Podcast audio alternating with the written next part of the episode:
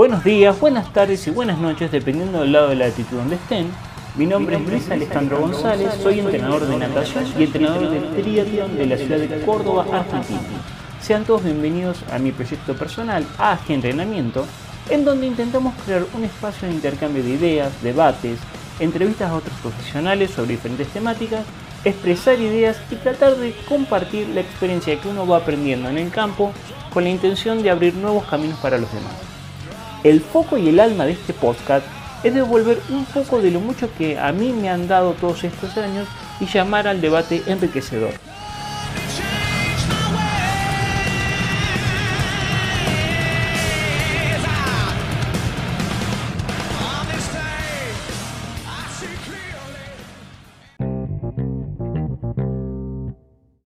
Bueno, ¿cómo están todos? Buenos días. Em, en el capítulo anterior de las series con cambio de ritmo habíamos planteado dos objetivos principales. Primero, poder generar em, condiciones técnicas específicas a intensidades específicas durante un corto periodo de tiempo en el cual puedo sostener esas premisas técnicas y el modelo técnico sin que se deforme en más o menos, habíamos dicho, 30 segundos 40 segundos a máximo un minuto, que en mi experiencia personal me había permitido sostener ese modelo técnico sin que se degrade mucho o lo mínimo posible. Y las pausas bastante largas, entre 2 minutos 30 a 2 minutos 15 y a veces hasta en relación de trabajo 1 a 1, que ese era lo máximo que yo encuentro o suelo utilizar cuando planteo series en los trabajos de aguas abiertas o de atletismo.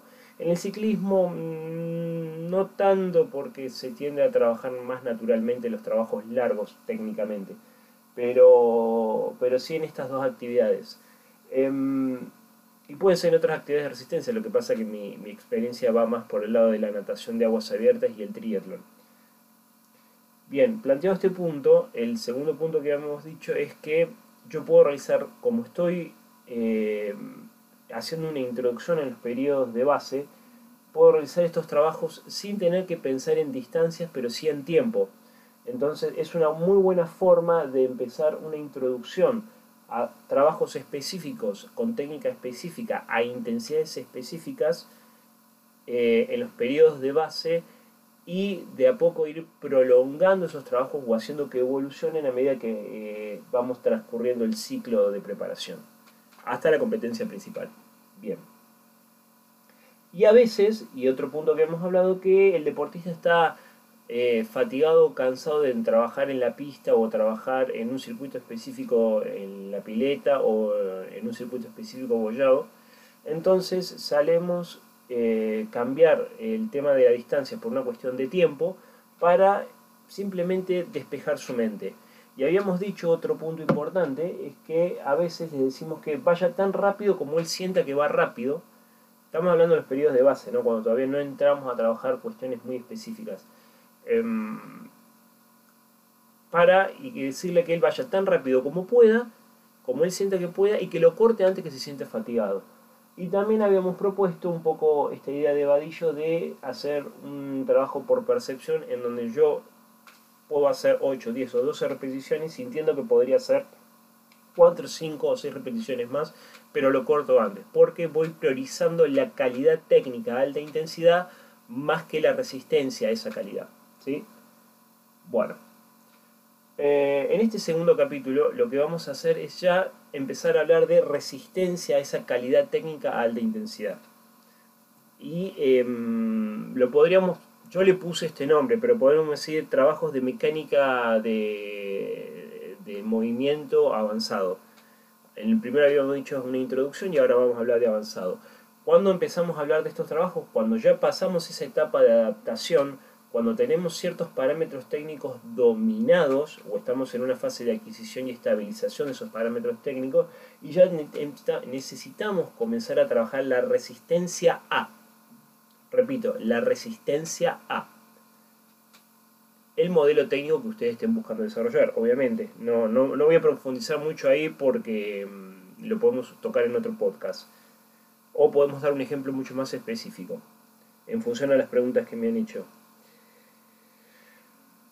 Yo les dije en el capítulo anterior que la mejor relación que yo encontré para hacer trabajos a alta intensidad, técnicamente eh, deseables, sin que se deforme la técnica en sí misma, era eh, no más de un minuto. ¿sí? Entonces trabajamos en relación y lo mejor que habíamos logrado era relación de 1-1.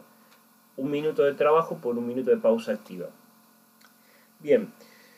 Em, ahora vamos a hablar un poco de la resistencia a. Entonces ya vamos a plantear otro tipo de series. Em, donde prácticamente la estructura es exactamente la misma, el concepto es exactamente lo mismo, pero empiezo a hacer la serie mucho más densa o porque hago más tiempo mi trabajo intenso o porque reduzco la pausa. Repito, o porque hago más intenso, hago, más tiempo el, trabajo intenso técnicamente bien realizado, o porque reduzco la pausa. Por ende, la densidad del trabajo aumenta. Ese es un punto. Y el otro punto es que em, llega un momento en que debo lograr, lograr cada vez más acercar la serie no específica a una serie cada vez más específica. ¿Sí?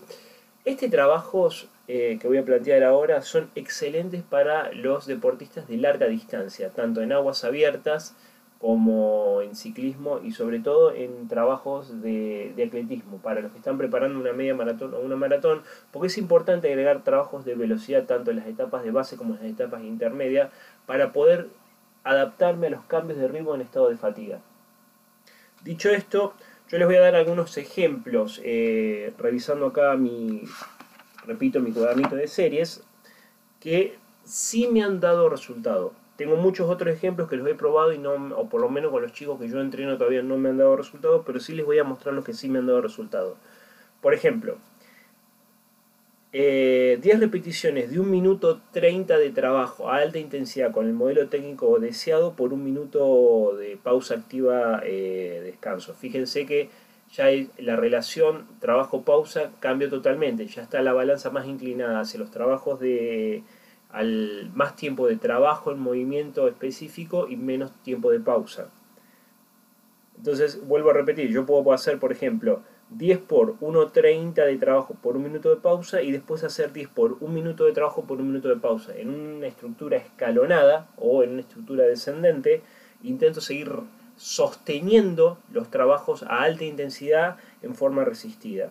Fíjense que acá la resistencia a la intensidad técnicamente bien realizada no viene solamente por aumentar el tiempo de trabajo, sino por ir adhiriendo más series, aunque tenga que reducir los tiempos de trabajo. ¿sí? Por otro ejemplo, 5 repeticiones de 2 minutos de trabajo por un minuto y medio de pausa, más 10 repeticiones de un minuto de trabajo por un minuto de pausa, más 15 repeticiones de 30 segundos de trabajo por 30 segundos de pausa. De a poco la relación se va transformando en uno a uno, pero voy reduciendo el tiempo de trabajo y voy reduciendo el tiempo de pausa. La idea, cuando yo planteo esta serie, cuando construimos esta serie, eh, y lo tengo anotado acá en el blog de notas, fue que eh, pudiéramos seguir sosteniendo intensidades, aunque sea que tuviéramos que reducir el tiempo de trabajo. ¿Con qué nos encontramos? O, qué fue lo que me corrigió un entrenador. Si vos estás buscando resistir algo, me dice, y reducís el tiempo de trabajo, lo que tiene que hacerlo es cada vez más rápido, no cada vez más lento. Es un desconcepto ese. Vos cuando reducís el tiempo de trabajo en estados de fatiga, lo que tenés que tratar es que el tipo cada vez, o el deportista en realidad, disculpen mi expresión, cada vez vaya más rápido, no cada vez más lento. Y entonces eh, empezamos a trabajar con esa idea y nos empezó a dar mucho resultado. Vuelvo a repetir la serie. 5 por 2 minutos por 1 minuto 30 de trabajo, más 10 de 1 minuto por 1 minuto de trabajo, más 15 de 30 segundos de trabajo por 30 segundos de descanso. Entonces esa serie compacta, compuesta como está hecha, es muy buena para trabajar la resistencia, la intensidad específica con el modelo técnico específico, pero cada vez más reducido. Entonces también me permite mejorar la plasticidad del deportista, tanto metabólica como mentalmente, para poder hacer cambios de ritmo en estados de fatiga. Otra serie que me ha dado mucho resultado, 20 eh, repeticiones de un minuto de trabajo por un minuto de pausa, más 20 repeticiones de 30 segundos de trabajo por 30 segundos de pausa. Em, esta serie la utilizo mucho más que la serie anterior porque es más estable y el deportista se puede adaptar mucho mejor. Obviamente que tiene sus variaciones. No llegué a 20 de 1 y 20 de 30 de la nada. Fui yendo en forma progresiva. Y la última serie, eh, que esta serie la trabajamos eh, el ciclo anterior en el circuito provincial de triatlón, acá en, en Argentina, fue hacer dos por repeticiones, ¿no? 2 de 1 minuto 30 de trabajo por 1 minuto 30 de pausa activa, más 4 de 1 minuto de trabajo por 1 minuto de, pausa activa, más 4 de 30 segundos de trabajo por 30 segundos de pausa activa, más 4 de 15 segundos de trabajo por 15 segundos de pausa activa. Lo que sí, acá las intensidades son altísimas. Nosotros acá buscamos trabajar modelos técnicos a altísimas intensidades y más sobrepasar la intensidad de competencia. Este tipo de series las usamos como activación al, principio de, la fase o la usamos al final de la fase. Em, este tipo de series, cuando son tan combinadas y, modeladas, conviene hacerlas en estado de descanso de las series anteriores, de los días anteriores, y no meterlas en estado muy fatigado porque suelen no salir, para ser realistas. Em, Este tipo de trabajos eh, son muy importantes eh, cuando hemos hecho, pruebas de lactato posterior al trabajo porque mejora mucho el turnover o la capacidad de remover ácido láctico en, sangre. Em, ¿Ustedes quieren complejizar la serie? Bueno, en este tipo de series, en las últimas, sobre todo en los trabajos de 4 de 30 por 30 y de 15 por 15, lo pueden hacer encuestas al final. Yo he hecho muchos trabajos eh, donde, por ejemplo, he combinado series de 20 de 1 por 1 y después meto dos bloques de 4 repeticiones de 30 segundos de trabajo por 30 segundos de pausa y 15 segundos de trabajo por 15 segundos de pausa encuesta y me han dado muchos resultados en las carreras, sobre todo de 42 kilómetros, pasando el kilómetro 23, kilómetro 24. Esto hablado con los deportistas, ¿no? He trabajado por sensaciones Em, para poder hacer cambios de ritmo. Y cuando voy a los software y reviso, efectivamente el deportista mentalmente está mucho más fuerte para resistir un cambio de ritmo en estado de fatiga, está mucho más fuerte físicamente y sobre todo tiene la capacidad de que sus piernas respondan.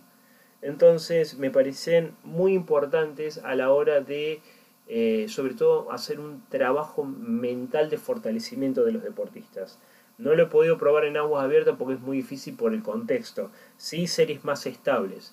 El atletismo te da la posibilidad de poder jugar con las series y con los parámetros de carga, volumen, intensidad, pausa, pero las aguas abiertas no te lo permiten tanto porque no tenés todos los deportistas del mismo nivel trabajando en el agua y pudiendo sostener un pelotón.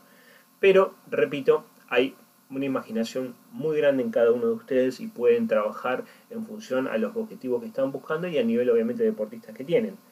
Em, bueno, espero haber sido claro porque en el siguiente capítulo vamos a tratar de empezar a entender que este mismo tipo de trabajo se pueden ir transformando en trabajos de consumo de oxígeno o de potencia eh, y cada vez deben ser más largos la fase de trabajo y más corta la fase de pausa o la fase de pausa debe ser tan corta como me permita sostener el trabajo largo. Entonces, la idea de estos dos primeros capítulos es entender que voy de lo poco a lo mucho, de lo simple a lo complejo, de lo corto hacia lo largo y de lo menos denso hacia lo más denso. Y siempre respetando y tratando de sostener el modelo técnico que estamos buscando la mayor cantidad de tiempo posible. Un punto que me preguntó un oyente el otro día es ¿cuántas veces puedo meter estos trabajos por semana? Puedes meterlo, en mi experiencia, no más de tres veces a la semana. Ideal dos, porque lo que te salga bien tiene que salir realmente bien. No tiene sentido que vos generes el ritmo deseado cuando la técnica se está deformando, porque nos estamos yendo del objetivo de la serie y nos estamos yendo del objetivo del el ciclo. Recordemos que estos, eh, este tipo de trabajos son muy buenos para meterlos al inicio de los ciclos de cantidad, para darle cierta calidad a esa cantidad, o en los ciclos intermedios, donde ya entramos en una fase de calidad de la cantidad o cantidad de la calidad. Y a veces son muy buenos para poner al deportista en ritmo o eh, hacer un pequeño estímulo específico previo a la competencia y despejarlo del tema de la distancia específica y despejar un poco su mente. Así que bueno, espero haber sido claro y nos estamos viendo en el próximo capítulo, que ya voy a estar, eh, si todo sale bien, eh, viviendo en otro continente, en el viejo continente. Así que ya no voy a poder decir que soy un entrenador de la ciudad de Córdoba, Argentina, sino que voy a tener que decir que soy un entrenador, si todo sale bien, de Irlanda. Así que cuídense mucho y nos estamos viendo.